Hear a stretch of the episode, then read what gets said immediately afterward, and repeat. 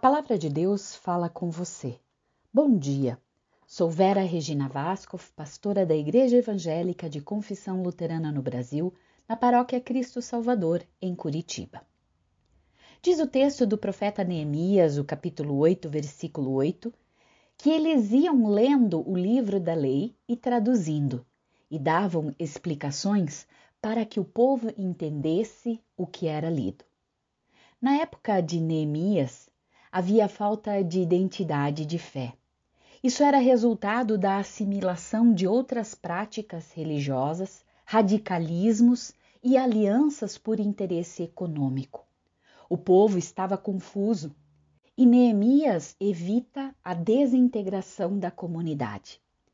Ele mostra como se enfrenta o desafio da reconstrução moral, social, econômica, política e religiosa de um povo de um povo que está angustiado, dividido e oprimido. E isso se faz promovendo a solidariedade entre os irmãos e irmãs da comunidade. Foi nesse contexto que a leitura da lei, feita por Esdras, assegurou ao povo reconhecer que a mensagem de Deus envolvia graça e salvação para cada pessoa havia esperança. O choro podia ser transformado em alegria. Nossa sociedade desintegra-se dia a dia.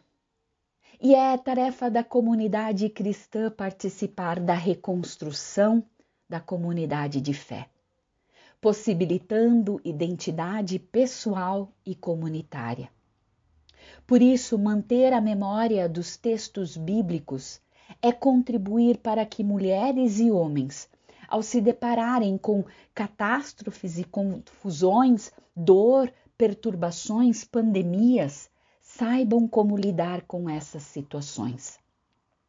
Ao partilhar a caminhada do povo de Deus através das narrativas bíblicas, nos reconhecemos como parte integrante deste povo nos sabemos caminhantes e conseguimos reconhecer a presença de Deus em nossa vida.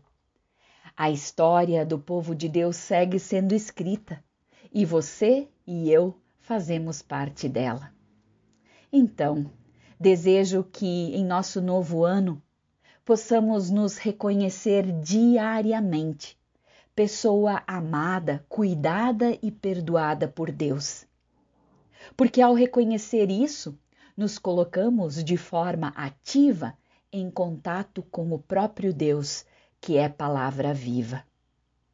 Deus mesmo nos convida a conhecer profundamente, viver e partilhar Sua palavra.